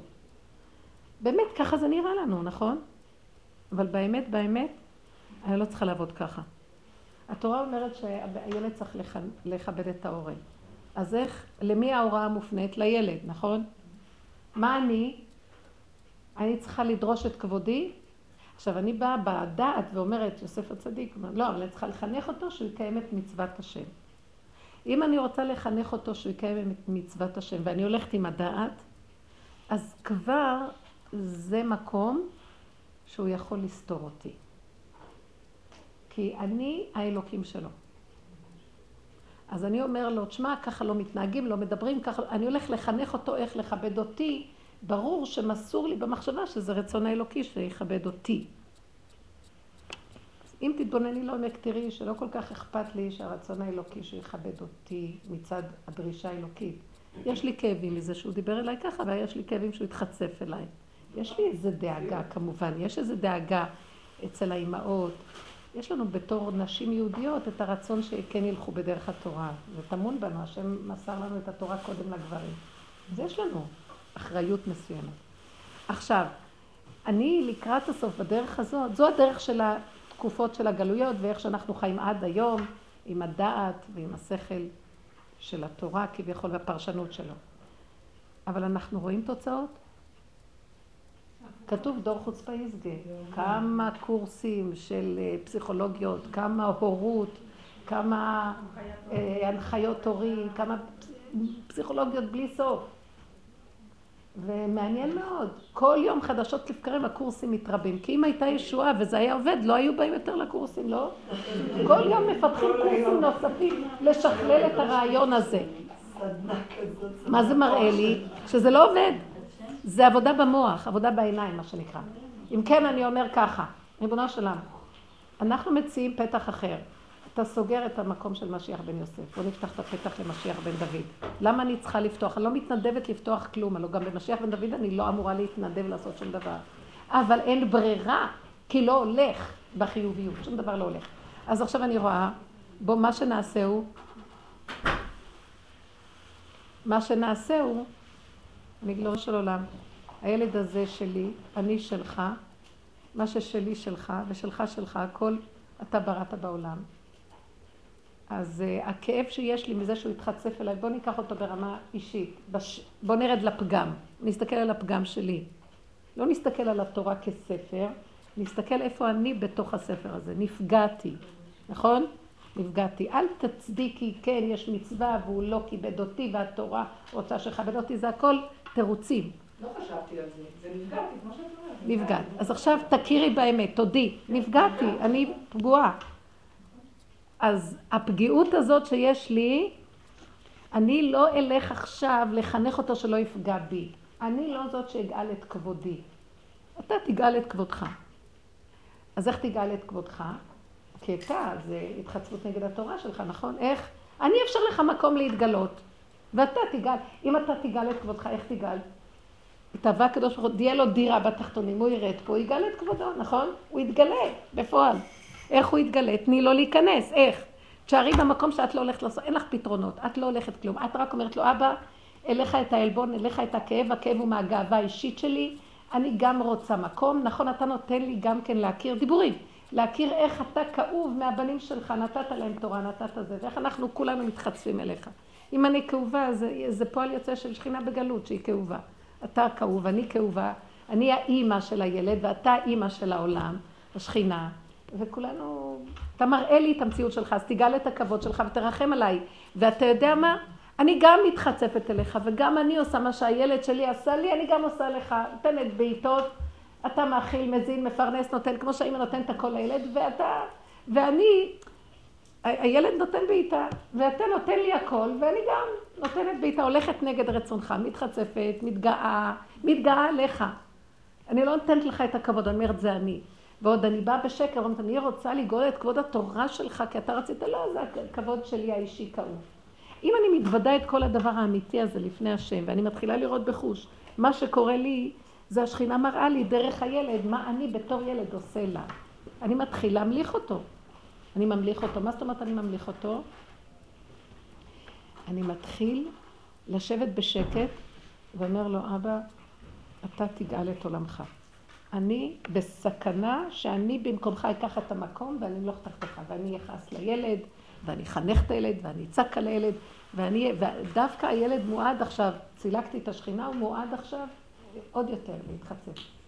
זה נקרא דור חוצפה יסגה. לא. חוץ פה, הפה בחוץ. לא, הפה בפנים, פגם, פה גם. הפה גם כן, בתוך פה, יש פה עליון, פה תחתון, להתחבר לפה, לשפלות, לכלום של האדם, לדירה בתחתונים, ולעלות אליו משם, אין, לא על השני הפה, זה חוץ, זה חוץ. הבתים נשברים, הפה בחוץ. אבל הבעל יכול לעשות את זה לאשתו, כי הוא הבעל שלה. הוא משתמש בחוק התורה, ברשעות שלו. מלא בתים, הגברים מתנהגים לא יפה. ואנשים, או מרוב פחד גם עונות, וכולם על כולם. את, אל תגידי לו מילה, תשתקי. תעבירי את זה למעלה. את אומרת את זה, אני אומרת לילד, ואני אומרת את זה לאישה מול בעלה. אל תגידי מילה לבעלך, שתקי. את לא יכולה לשתוק נפל, תפלי עם השם. תמליכי את השם בנפילה. תגידי, אבא זה אתה, לא יכולתי להחזיק מעמד, זה אתה, כאבים. לא יכולה, לא יכולה, אני, אני בשר ודם, לא יכולה, רק אתה יכול להחזיק אותי שם. תחזרי אליו, נפלת, כמו שדוד המלך, חטאתי להשם, נכון, עניתי, נפלתי, התחצפתי, רבתי, הטחתי דברים, אני כאובה, מחזירה אליך את זה.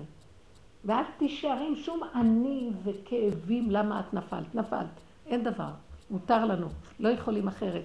רק אתה חי וקיים. תמליכי אותו בשלילה, את השם. נפלת לשלילה, תמליכי אותו שם, באותו רגע נגמרה השלילה. כי את איתו, זה מה שאמר דוד, חטאתי להשם. אם אנחנו חיים ככה, הילד הזה יפסיק להתחצף. פעם, פעמיים, שלוש, עם השתיקה שלך ועם העבודה הפנימית שלך עם עצמך להשם, גמרנו. את יוצאת, נפלת, ענית לו, רבת איתו, את חוזרת, ממליכה שם את השם, במריבה את ממליכה את השם. זה אור אלוקי. אם אנחנו נתעקש על החיים ברמה הזאת, אתם תראו, יתחיל להופיע אור אלוקי בעולם, הוא יעשה סדר. הילד יכבד, הבעל ישתוק, ויהיה בן אדם. הוא יהיה בן אדם. הגברים לא צריכים לנצל את חוק התורה בשביל להיות גברים בכוח על אנשים. אם התורה נתנה להם שררה כתוצאה מזה שחטאנו, חטא עץ הדת, זה לא אומר שהוא צריך לבוא לנצל את זה. הוא צריך להגיד, נתנו לי את זה ואני לא רוצה להשתמש. תלמידי חכמים אמיתיים לא נוהגים שררה בנשותיהם. יש להם רכות והרבה חיבה, והרבה הכרת הטוב לביתם. ואילו אנחנו הפשוטים, המאה הרצים, כאילו יש לנו תורה וכל הזמן הגבריות מבוהלת, שמא ייקחו ממנה את הכבוד ואת הבעלות. זה שקר, ככה לא יכולה להיות גאולה. שיעשו עם עצמם חשבון נפש. יש לי בת נשואה שיש לה בטבע שלה, בצבעים שלה להתנתק מהמשפחתיות. לא מתוך רוע, היא לא מתקשרת, היא לא יוצרת קשר, היא די מתוך עצמה. טוב לה עם הסביבה שלה, עם המשפחה שלה, אבל כש... ואנחנו שמים לב שרק כשהיא צריכה משהו אז היא יוצרת קשרים. ואם חס ושלום אומרים לה לא, אז היא נורא נעלבת. אז היא כבר מאוד יותר מנתקת. עד כדי כך שהיא כאילו לא הבינה משהו, אמרנו לה לא, עוד לא אמרנו לא, אז לא הסתדר, אז היא קיימת בטלפון, לא היה אפשר היה ליצור תקשורת אפילו. אנחנו מצידנו, גם כן, בתור הורים בוגרים, לא רוצים להעלים, אנחנו רואים את המציאות. מה, רק כשהיא צריכה אז היא יוצרת קשרים? ככה אני גם כן מול בורא עולם. גם אני ככה אומרת לו, אבא, תשלח לי מה שאני צריכה, תודה. אבא, למה לא שלחת? אבא, כמה אני כבר אבקש ואתה לא נותן? אין לי זמן. לא יכולה להחזיק מעמד, תודה. אבא, לא שלחת? אני עוזבת אותך. ככה אנחנו עושים. זה בתנאים שלנו. שבי, שבי, אל תלכי.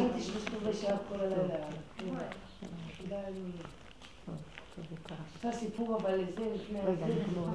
סיפור. שלא תאמיני שיש השם בעולם, את תאמיני. כן, אל תלכי לפני שסיפרת. אה, לספר, ואחרי זה תעלי לה ואני אלך? תשמעי, ככה היה. ממש ככה היה. אני גרועה בלזכור את הפסק טהרה, את היום שבודקים.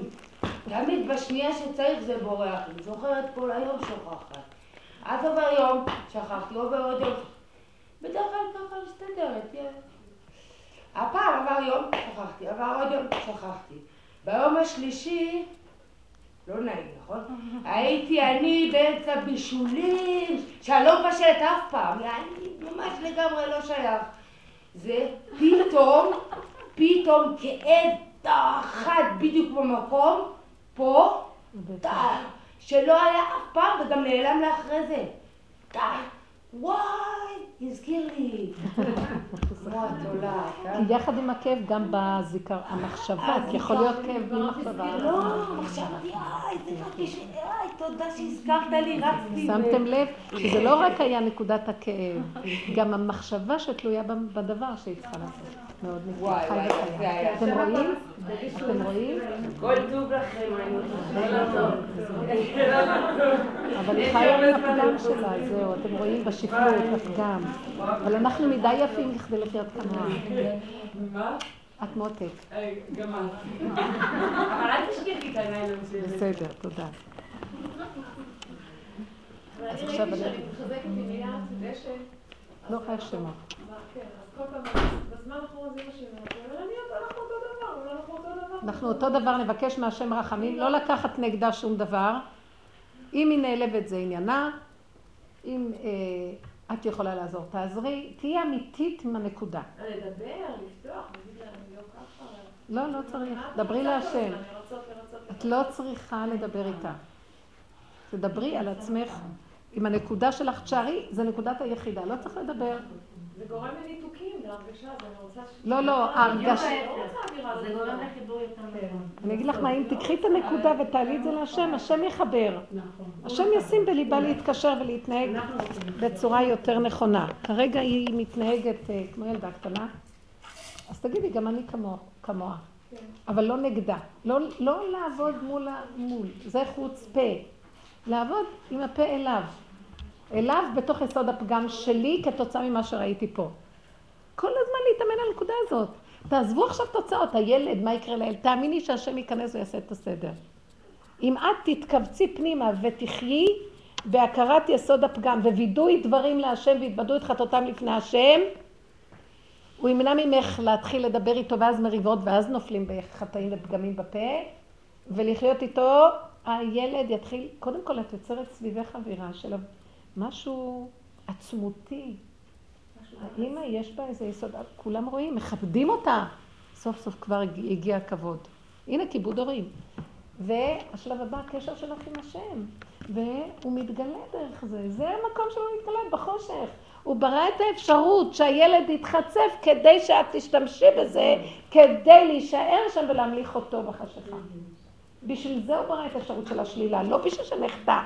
אז הוא חוטא. הוא כאילו חוטא. אם את, אז עכשיו תגידי, אז גם אני אעשה, אז את באמת בוחרת בחטא. אנחנו לא נלך ככה. ניקח את האפשרות של השלילה ונישאר בה. תכירו את ההבדל הדק, אפשרות השלילה, לא השלילה ממש. וזה איפה שצדיקי אמת נמצאים.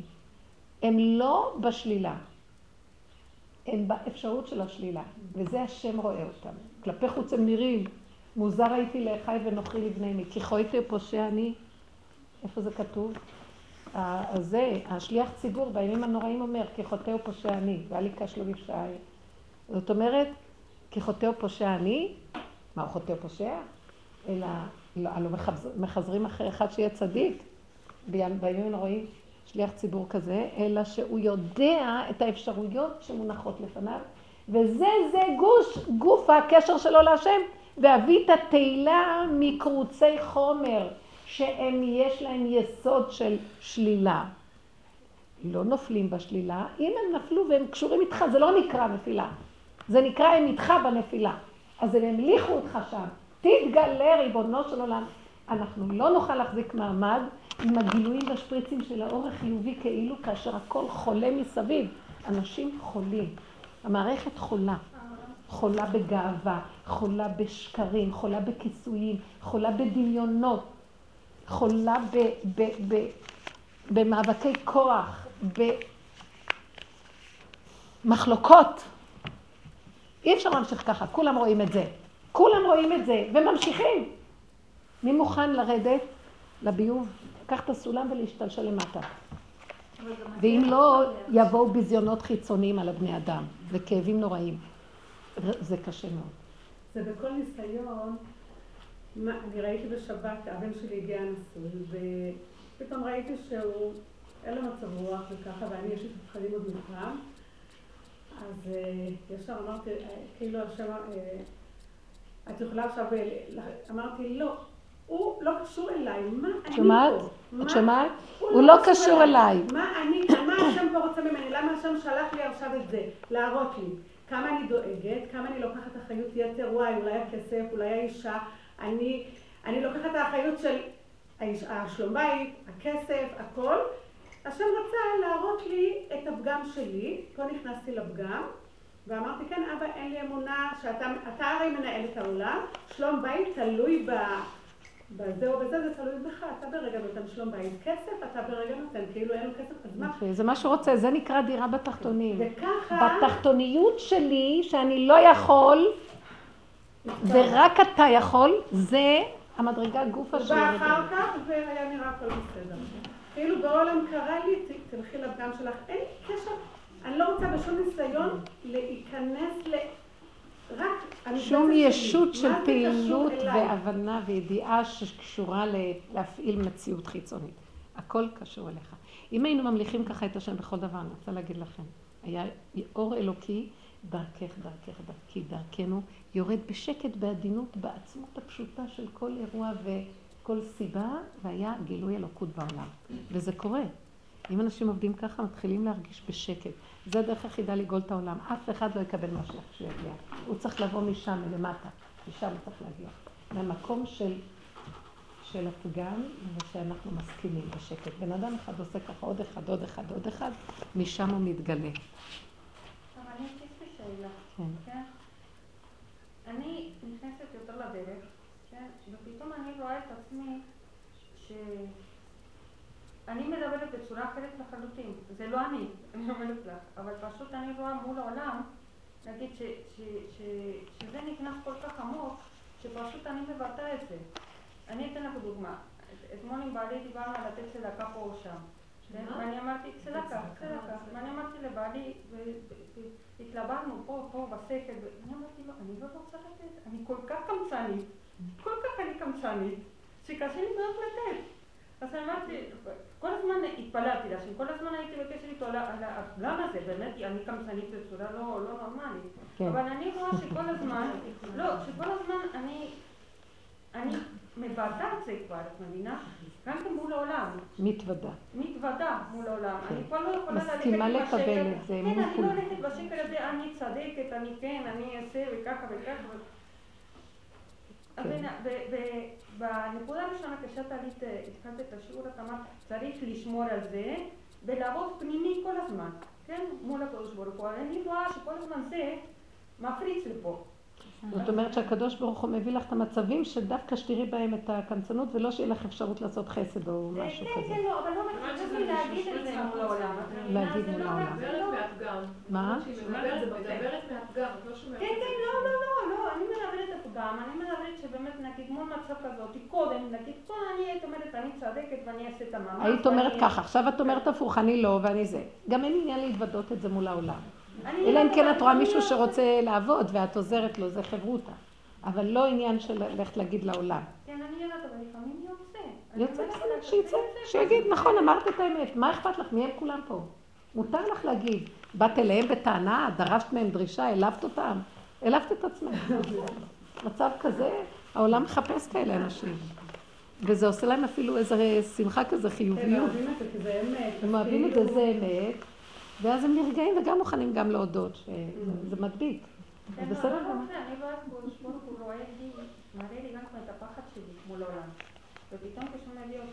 כן, יפה, הנה, את רואה? הנה הוא עוזר לה נגד איזה יסוד שקודם, כשמכסים, אז הכיסויים והרצון לחיוביות, דווקא יוצר מצב של כבלים. אנחנו כובלים את עצמנו כדי שהעולם יחשוב שאנחנו מתוקים וטובים וצדיקים. זה כמו איזה עבד לעולם. או פתאום בן חורין. ואת לבד לא היית מתנדבת לעשות את זה, איך את רואה איכשהו דרך הפה שלך הוא משחרר אותך מהמצב הזה של מה יגידו, איך יגידו, מה חושבים עליי, הנה אני אומרת כזאת אמת. זה קורה לבד, השם מדבר, אפילו לא שמה לב איך שזה יוצא לה. טוב מאוד, תשחררי, תשחררו. הלוואי והיינו משוחררים אחד חג העצמאות. חג העצמות, העצמות. חג העצמות, חג העצמות קוראים לו חג העצמות. עצמאות זה העצמות, כן. רציתי לספר משהו. כל יום שלישי אני שומעת על הילדים של הבת שלי עכשיו בלידה, וככה יום שלישי זה יום שאני באה ועוברת וככה. אחר הצהריים אני לוקחת אותם למקום, איזו שיש שם עוד ילדים, ותמיד האימהות מביאות לי שם כל מיני ממתקים לילדים לאכול, ובמקרה לא היה לי, לא היה לי כסף בארנק. פשוט לא היה לי, לא, היה, היה לי רק לאוטובוס. והיו שם מלא עגלות של תינוקות ואימהות עם התיקים שלהם וארנקים. ופתאום עברה לי מחשבה בראש, נורא, אולי ניקח ממישהו, אולי ניקח. ופתאום עברה לי המחשבה הזאת. עברה בראש. כל כך נבהלתי. אמרתי, ריבונו של עולם, תציל אותי, אני יכולה לגנוב, זה לא אוי, לא איזה מתאים. יופי, תראו איזה יופי. אוי, למה? מלא ארנקים פה, למה שלא ייקח? רגע, ואז אמרתי, טוב, אז עכשיו לא יהיה ממתקים. לא יהיה. יצאנו החוצה, התחלנו ללכת לכיוון הבית, ונורא על הרצפה, רחוק מכולם, 50 שקל. ממש. אני אומרת לילדים, יופי. ואומרים סבתא, זה גזל, זה גזל, לכי תחזרי, אבל למי אני אחזיר? נכון. בכביש, על ברשות? הרבים, כן. זה היה לא יאומן, זה היה פשוט לא יאומן. איך השם עונה? הנה. עצמותו יתברך. ממש אבל לא, למה? שימו למה לא לב, 200? איזה סיפור מדהים. אז אמרתי, אני לא מבינה, הקדוש ברוך הוא נתן לך חמישים, בדיוק, אולי, שעוד תקני משהו לזה ולזה ועוד משהו לבת שלך, איזה תמרים. וזהו, זהו, זהו מה שהוא נתן לך עכשיו. בלי להתרחב. תגידי תודה, ונגמר הסיפור, והילדים... איזה יפה, תראו, אנחנו מדברים על זה, למה, איך זה התגלה? היא הסכימה להודות שיש לה מחשבה של גניבה. השם שלח לה את האפשרות, היא גנבה? כי אנחנו מפחדים, כן? יש מקום שהשם נתן תורה, אם לא הייתה תורה זה הפקרות. אז יש את התורה, והוא שלח לה את המחשבה של גניבה, אבל יש תורה. מה אנחנו אומרים? "אה, מה? עכשיו אני שלושה ימים עצום שהייתה לי מחשבה של גניבה. לא, תשמחי עליה כמוצא שלל רב. כי זה המקום גופה שנותן לך את היכולת של הבחירה, כדי לא עליי." לעשות ככה, והנה הוא מוצא לך את החמישים שקל, הוא אומר לך, קחי, הנה אני. גילית אותי, אני מתגלה, הנה אני מתגלה. אני מתגלה. אני לא אני די, אל תתחילי עם הפלסופים, זה שלי, זה שלי, תביא. זה אני שכחתי את זה. החמישים זה שער הנון, לא? זה שער הנון. חמישים, באמת. זה הגילוי, הנה הגילוי בשער החמישים, יפה מאוד.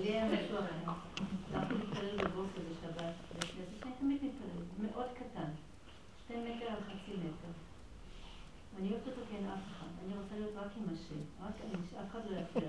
בקיצור, אני נכנסת לשם, עכשיו מגיעה לשם מישהי לפעמים, לעיתים די, לא תמיד, עכשיו זה שתי מטר על חצי מטר. היא דווקא נצמדת אליי. זה לא אכפת שתצמד, אבל כל התפילה שלה בקול, ואני כל התפילה רק דיבורים וצעקות לשם. תודה של עולם, והכל עליי. סלק אותה- סלק אותה ממני, אתה מכיר אותי, אני אתן לה סטירה. אני לא התפללתי, רק צעקתי לשם. ופתאום גיליתי שאין לי כוח לקום וללכת. אני לא רוצה שלך, תוזים שם. התפילה שלי יותר חשובה.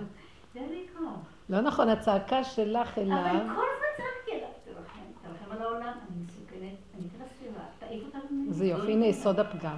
כל הזמן, אתה מכיר אותי, מכיר אותי, ריבונו שלך, מה, אתה רוצה שאני? כל הזמן אני ונהיית בטני אש. זה, זה, זה, אתם רואים? הנה, זה לקראת הסוף יהיו המצבים. דורש אה, נרבים מאוד גדולים העבודה הזאת. הגעתי, את יודעת, בסוף- כי לא המטרה שנתפלל. ונסגור את הסידור, אנחנו ממש צדיקות. מותשת, אמרתי.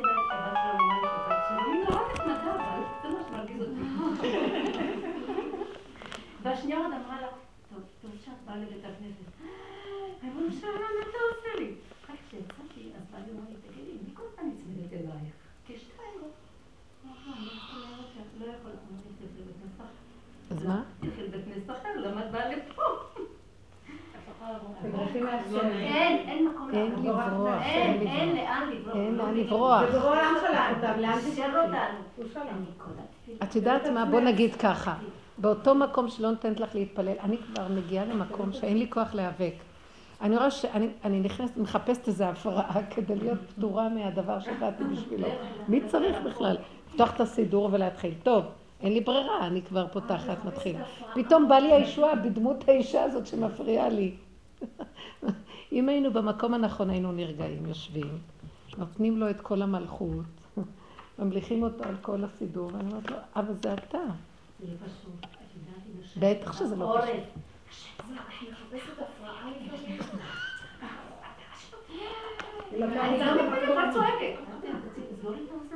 למה אתה עושה? עכשיו אני רבה איתו. רגע, אני רוצה להבין, אם יש לך הפרעה, סחרנות. שהגעת להפרעה, הצדקות רודף אחרייך על הצדקות. קשה לשחרר אותה. את הסדר. צדקות לא, זה סדר, סדר. הכל סדר, חיובי, מסודר, יפה. מה את אומרת? אני רוצה להבין, אם את מגיעה לאיזשהו מקום, יש לך סיטואציה, ויש לך הפרעה, אז את מבינה שכל זה, זה בשביל ההפרעה, ואז את עוזבת את כן, העניין שאת כן, הגעתי כן, אליו, שאת כן. צריכה לעשות למען. כן, מה שלבשה לו בבוקר לא לבשה ב... מהר להתלבש בסיבות. את לא באת כאן לעשות מה שאת רוצה, באת לחי... סוב... הוא מסובב סיבות, תהיי איתו עם הסיבה. סיבה זה. סיבוב. הוא רוצה, ככה הוא רוצה. אז אני מנסה להתפלל. אם אני רואה שאני לא יכולה ואני הולכת לטרוף אותה, אני אומרת, אבא זה סכנה. אז אני מרפה מהתפילה. הוא שולח לי סיבה לראות אם אני אחוזה בכל מקרה. הלא אני כולי עכשיו תפילה, כולי עכשיו איתך. לא, אני עוד אוחזת ברעיון שלי שאני אנצח את המצב הזה ויהיה סידור פה ויהיה תפילה. כמו שבא אלינו איזה בחור בשבת, כן. קצת כזה, ובעלי מאוד נלחץ מזה. אני אולי גם, רק אני פה, אה, אני רואה את השם, אני משתדלת ככה לראות שזה השם, והוא בחור נחמד, הוא רק מסכן כזה וזה. אז כשבעלי נלחץ אני רואה.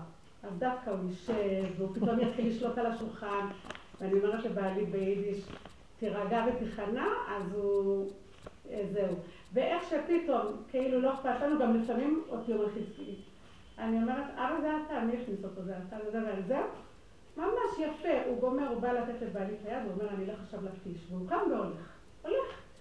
אם, אם אנחנו בלחץ, הוא לא. הוא לא יעזור, לשלוט על כל השולחן. זה הקדוש ברוך הוא בכבודו ועצמו. זה הגילוי שלו. זה הגילוי, היינו יכולים לעשות מזה שעשועים ולהתענג עליו. אבל אנחנו רוצים לזרוק אותו מהשולחן. זה הוא מתלבש במשוגע הזה, והוא מתלבש באישה הזאת, והוא מתלבש בילד, הוא מתלבש בכולם. זה הוא חי וקיים מנסה אני אותי אומרת לו, ובודק אתה אותי.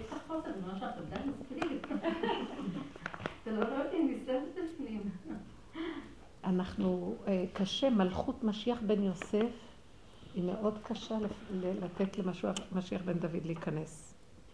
יהיה התנגדות קשה מאוד. אני לא, לא, בוא נחשוב ביחד, למה ארמילוס הרשע צריך להרוג אותו?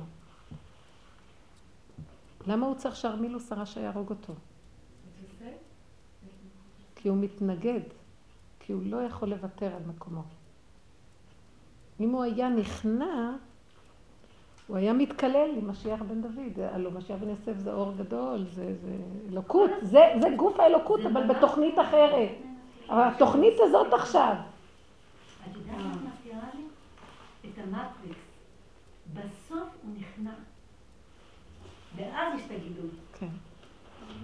הוא נכנע לרע. נכנע לרע. זה משיח בן דוד, שנכנע לרע.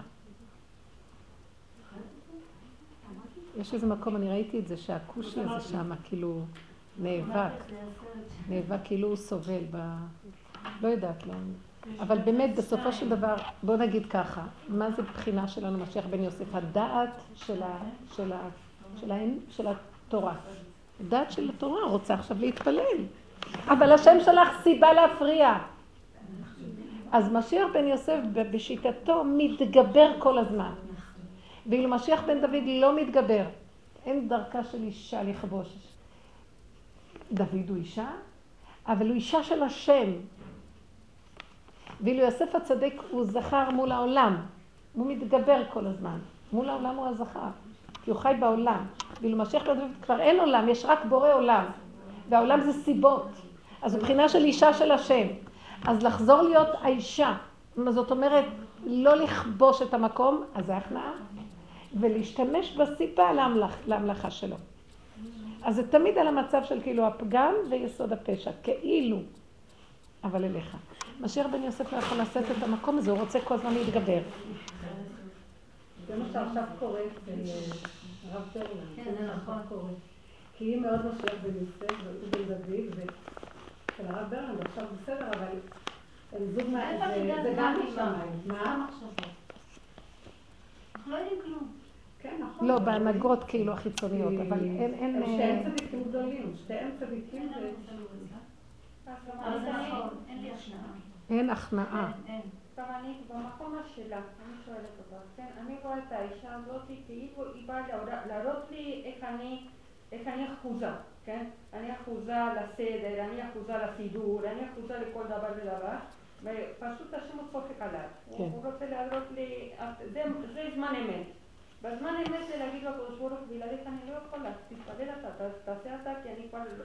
אני איתה לא יכולה, לא יכולה. זה, זה, זה ה... אני אומרת, זה לא. לא, לא, אני שואלת, אני... אנחנו צריכים לחיות עם הכוח שמפעיל אותנו. לא עם הפעולה, עם החיות שנמצאת בדבר, לא עם הדבר. בתפיסה של הדעת והטבע אנחנו חיים עם הדבר, לא עם החיות שמחיה את הדבר. לא עם העצמות של הדבר, שזה החיות. זה חשיבה הפוכה. צריכים לרדת מהדעת כדי לחיות עם החיות של הדבר. כי בטבע אני עסוקה בחיצוניות של זה או זה, או טוב או רע, או זה נגד זה או זה... הדבר עצמו, זה נקרא בעל דבר. זה שטן, כל עץ הדעת זה שטן אחד גדול, שניתנה לו רשות כביכול בזמן הגלות לשלוט. כשיש את התורה. ולקראת הסוף הוא גם נכנס בתוך זה, כאילו היצר הטוב מול יצר הרע. כי זה יצר, זה יצריות. יצריות זה לא השם, זה היציר של השם. זה טבע. ואילו לחיות עם השם זה לצאת מהיצריות. יצר טוב, יצר רע. לא. איתו. הכוח של החיות של הדבר זהו. מי סובב עכשיו את הסיבה? ותגיד לי, אולי זה יצר הרע, הרבה פעמים יש מחשבות כאלה, אולי זה יצר... אין יצר טוב, אין יצר רע, אבל זה אתה. באמונה אין כזה דבר להגדיר, זה ככה או ככה, זה אתה. אם המלכתי אותו, נגמר. אם אני אומרת יצרה, זה יצר, אם אני אומרת יצר טוב, זה יצר טוב. ואם אני אומרת לקראת הסוף, זה יצר הטוב, שנדע לקראת הסוף, בגלל שהשם רוצה שיפסקו כבר התוכנית של השתיים, הדואליות וטבע, אז גם היצר הרע ייכנס ליצר הטוב, אנחנו נחשוב שזה טוב, ונלך שולל. לקראת הסוף הטוב יטעה אותנו, לא הרע. כי יושב שם רע. אז אנחנו חייבים לרדת מהעץ הזה, כי אין דרך אחרת. אנחנו הולכים שולל. כי תראי, לפי מה שאת אומרת, לפי מה שאת אומרת, הדוגמה שלך, זה כאילו היצר הרע שולט בילד, בילדה. אל תקראי לזה יצר רע, יצר טוב. תחפשי את עצמך, יסוד הפגם. את חיה את הסכנה שלא תגנבי את הארנק, או שלא תלכי לענות לה ולהגיד לה ולהתנצח ולהסביר לה, זה טבע, ואת נותנת להשם להתגלות דרך המקום הזה שאת חיה את הסכנה של האפשרות שאת בדיוק כמוה. אל תוציאי את זה החוצה. זה הגילוי שלו. שימי לב, ביטלת את הדעת טוב הרע. איפה הפגם של, איפה הפגם בעניין הזה? של מה? של הבת. איפה הפגם שלה? היא רוצה להגיד לה, זה לא יפה, רק לנצל אותנו, רק לקחת מאיתנו, זה לא יפה. גם רוצה לרצות אותה, שהקשר לא יתנתק, אז או שזה... או שזה... שבת ישר התקשרת וכל הטלפונים היו מנותקים, עשיתי כוכבית 43, חסימה, חסימת שיחה, ואני אמרתי, זה לא יפה שאתה עושה חסימת שיחה, ואמרתי, אז התקשרתי לדרך חסימת שיחה ואמרתי לה, אני הגעתי לה דרך מספר. כי את לא עונה לי מספר, שאת רואה את הצג את המספר שלי. אני רוצה לדבר איתך, כי זה לא היה ככה כמו שאת חושבת, זה לא היה ככה, וכן ככה, תביני. אנחנו כן רצינו, אבל עוד לא ענינו לך, ואת הבנת אחרת, לא משנה אפילו מה, מה זה... את רואה, אז נכנסים לטבע. רציתי להסביר לה, ושלא... ומה היה? את אומרת, לא, אני כל פעם שאני מבקשת משהו, אני לא רוצה להתאכזב, אז נורא, היא נורא נעלבת כשאומרים לה לא. כאילו לא אוהבים אותה, לא רוצים, אבל מצד שני, רק כשאת רוצה את מבקשת. איפה, איפה תבואי, תבקרי יותר, תתקשרי, סתם תתקשרי לאימא, תזמיני את אימא. לא, אני אומרת, לא צריכה להזמין אף אחד, מי שרוצה יבוא אליי. את אימא צריך להזמין? תגידי, דרך הטבע, את אימא צריך לא. תרדי מהאימא, זה קשה. אהבתי אימא ואהבתי אותה. מזמינים אותך לשבת, כן. או הילדים שלך, אני לא אימא. אמא תבואי, הם לא עושים אותך לשבת, בא לי. רוצה למות מכאבים? מה את רוצה? אז אל תלכי במחשבות האלה. הסברתי את עצמי, יראה. אלף פעם, שאני- שלא יהיה מתח בין אמא לבת. מה? אמרתי לה, אבל תביני. זה לא יעבוד היום. מה את עכשיו, את הולכת עכשיו, את הולכת בטבע, מה את באה לא אליה בטענה? כי בטבע את צודקת, אבל את רוצה להישאר צודקת, או שאת רוצה גילוי השם? גילוי השם זה שהוא יסדר את העניינים. איפה את תשבי? בפגם. מה הפגם שאת רוצה שילדה תזמין אותך והיא שלך, וכמה השקעת בה, ולמה היא לא ככה, ולמה רק לבקש ממך, ולמה לא לתת, חשבונות רבים. אנחנו בסכנה. קחי את הסכנה וקחי את האימא ותקצצי אותה לקציצי קציצות ותחזירי אותה להשם. אתה אימא של העולם. אני עושה לך בדיוק אותו דבר. היא תתקשר אחר כך. אבל סבלנות. צריכה במקרה הזה לא זה פעולה, זה פתרון. זה קשה, זה קשה. כל היום אני רוצה להתקשר. כל, זה אני פעולות, זה קשה. אבל מגיעים למקום שלא רוצים להתקשר גם. שלא יתקשרו ולא יתקשר אליהם. תרחם עליי, וגם תהיה להרפות. להרפות, רוצה להאחז בכלל לא בהם. יפה. אם אני משתמשת בזה כדי להמליך אותך ולא בתור נקמנות, ואם אני כן מרימה, יש לי אחר כך כאבים. בוודאי. זה התרחבות, זה התרחבות. אני בזמן האחרון יש לי נטייה לקרוא ספרים על השואה, לא יודעת למה. אני זה מקום טוב. אני רצון לקרוא ספרים טוב על מאוד. השואה, וזה משהו, פתאום ירד לי האסימון. בסוף השואה היא נשארה היא לבד, אין עולם, אין אבא, אין כלום, זה המצב שלי. רק אני איתך השם, אין עולם. גם אני רוצה להגיד לך, אל תרימי את העיניים ותגידי ככה, כן, הוא פה. בדיוק. ממש הגעתי למקום, אני יודעת... אני ראיתי שגילוי כל התופעות האלה של האספרגרים למיניהם בדור שלנו, זה עוצמת הבורא. זה, זה עוצמה פנימית סגורה בתוך עצמה, זה הבורא. זה היסוד של הבורא מתגלה דירה בתחתונים. אין דיבורים, אין אה, חינכונים, אין אה, קשקושים, תקשורות, אין תקשורת. ילדים בלי תקשורת. מה הם עשו? מה הם עשו? את העולם, אין הורים, אין אחים, אין אחיות, עולם חרוב. מה הם עשו? ככה צריך להרגיש, אה. זה, זה עצם זה שאני נושם, זה אתה. רב אושר היה אומר, אני עושה תנועה, זה אתה. אני נושם, זה אתה. זה לא בשמיים השם ואני פה נושם. עצמות גילוי הבורא. אין, אבל לא החזיק ממ"ד, הם, אה, מה- שהם לא עברו, נכנסים בחברה ועוד פעם מתבלבלים. זה היה, תראו מה היו צריכים לעבור כדי להגיע ליסוד הזה. למה צריכים לעבור את זה? שואה בנפש. יש אפשרות שלא, שואה בנפש. רב אושר אמר, לקראת הסוף יהיה בנפש, היה בגוף. גוג ומגוג יש לו שני חלקים, בגוף ובנפש. ואם לקראת הסוף זה יהיה בנפש. אם אנחנו לא, אם את תלכי עם המחשבה של הצטדקות ובת וילד ואימא ובעל וזה, נשתגעה. מה זה נשמע? לא יהיה מנוחה, אנשים עוברים כאבים קשים מהזוגיות. נוראים, צלקות על גבי צלקות. אנשים עוברים כאבים מהילדים, נחתכים לחתיכות ומתים וחיים. אנשים עוברים עם החברויות ועם העבודות, איפה שהם עובדים, עם הבוסים והבוסיות, אני לא יודעת מה. כי אם אנחנו לא נתפוס את הנקודה ונחיה איתו, חסל סדר כאבים. טיפת כאב, ישר תיכנסי לחור, לבור, ראש באדמה, פה אליו. אין, אין מה לעשות. והוא מתגלה בעצמותו, פשטות, וזהו. אני לא מחזיקה מעמד. אני לא, אני רגישה, לא יכולה להחזיק מעמד. יותר ויותר שאני נכנסת בדרך הזאת, יותר הסכנה שמא משהו קטן יגנוב אותי, כלום. ואז כמו רעל, רעל, רעל, מסתובב לך בגוף. שנייה אחת שאמרת מילה, שהתייחסת לה בחוץ, שהשתתפת באיזו תקשורתיות שהיא מסוכנת, ויש בה את האור של הגילוי כיכול, לא בעצמות, כאבים. ממש כל שיחה עם הבנות שלי צעקה להשם, תשמור עליי, תרחם עליי, תאפק אותי, אחרת לא יודעת מה יקרה. את שומעת? תשמור עליי, ככה, תשמור עליי. בעצמות. ממש כל הזמן זה גילוי. עצמותו. ברגע. שאנחנו עושים ככה, מצמצמים את הכל לפה, זה העצמות של השם, הפה הזה. אין כוחנו אליהם אלא בפה. מדעו לכם שככה הבריאה התחילה, מלכות, אין סוף, מלכות אין סוף זה נקרא, זה הבריאה. והם סוף. אחריי אחר כך. מה שמעניין, הם רודפים. זה השם עושה. שבת אחרי צהריים בעלי קם מהשינה, אז הוא, אומר לי שכתוב ששינה, יש בזה כמה שישים שנה של מוות. אז הוא אומר, זה כל כך כיף, הרי כל כך, השינה היא דבר כל כך טוב. השם ככה כאילו דיבר אליי, מה אתם כל כך מפחדים? כי בעצם העבודה שלנו זה להעמיד את ה... זה כזה כיף לישון, מה, מה... שינה בשבת תענוג. הוא אמר, זה כמו מוות, אז מה שמתים, יושבים. השינה היא אחד משישים ממיטה כשזה שינה של שבוע.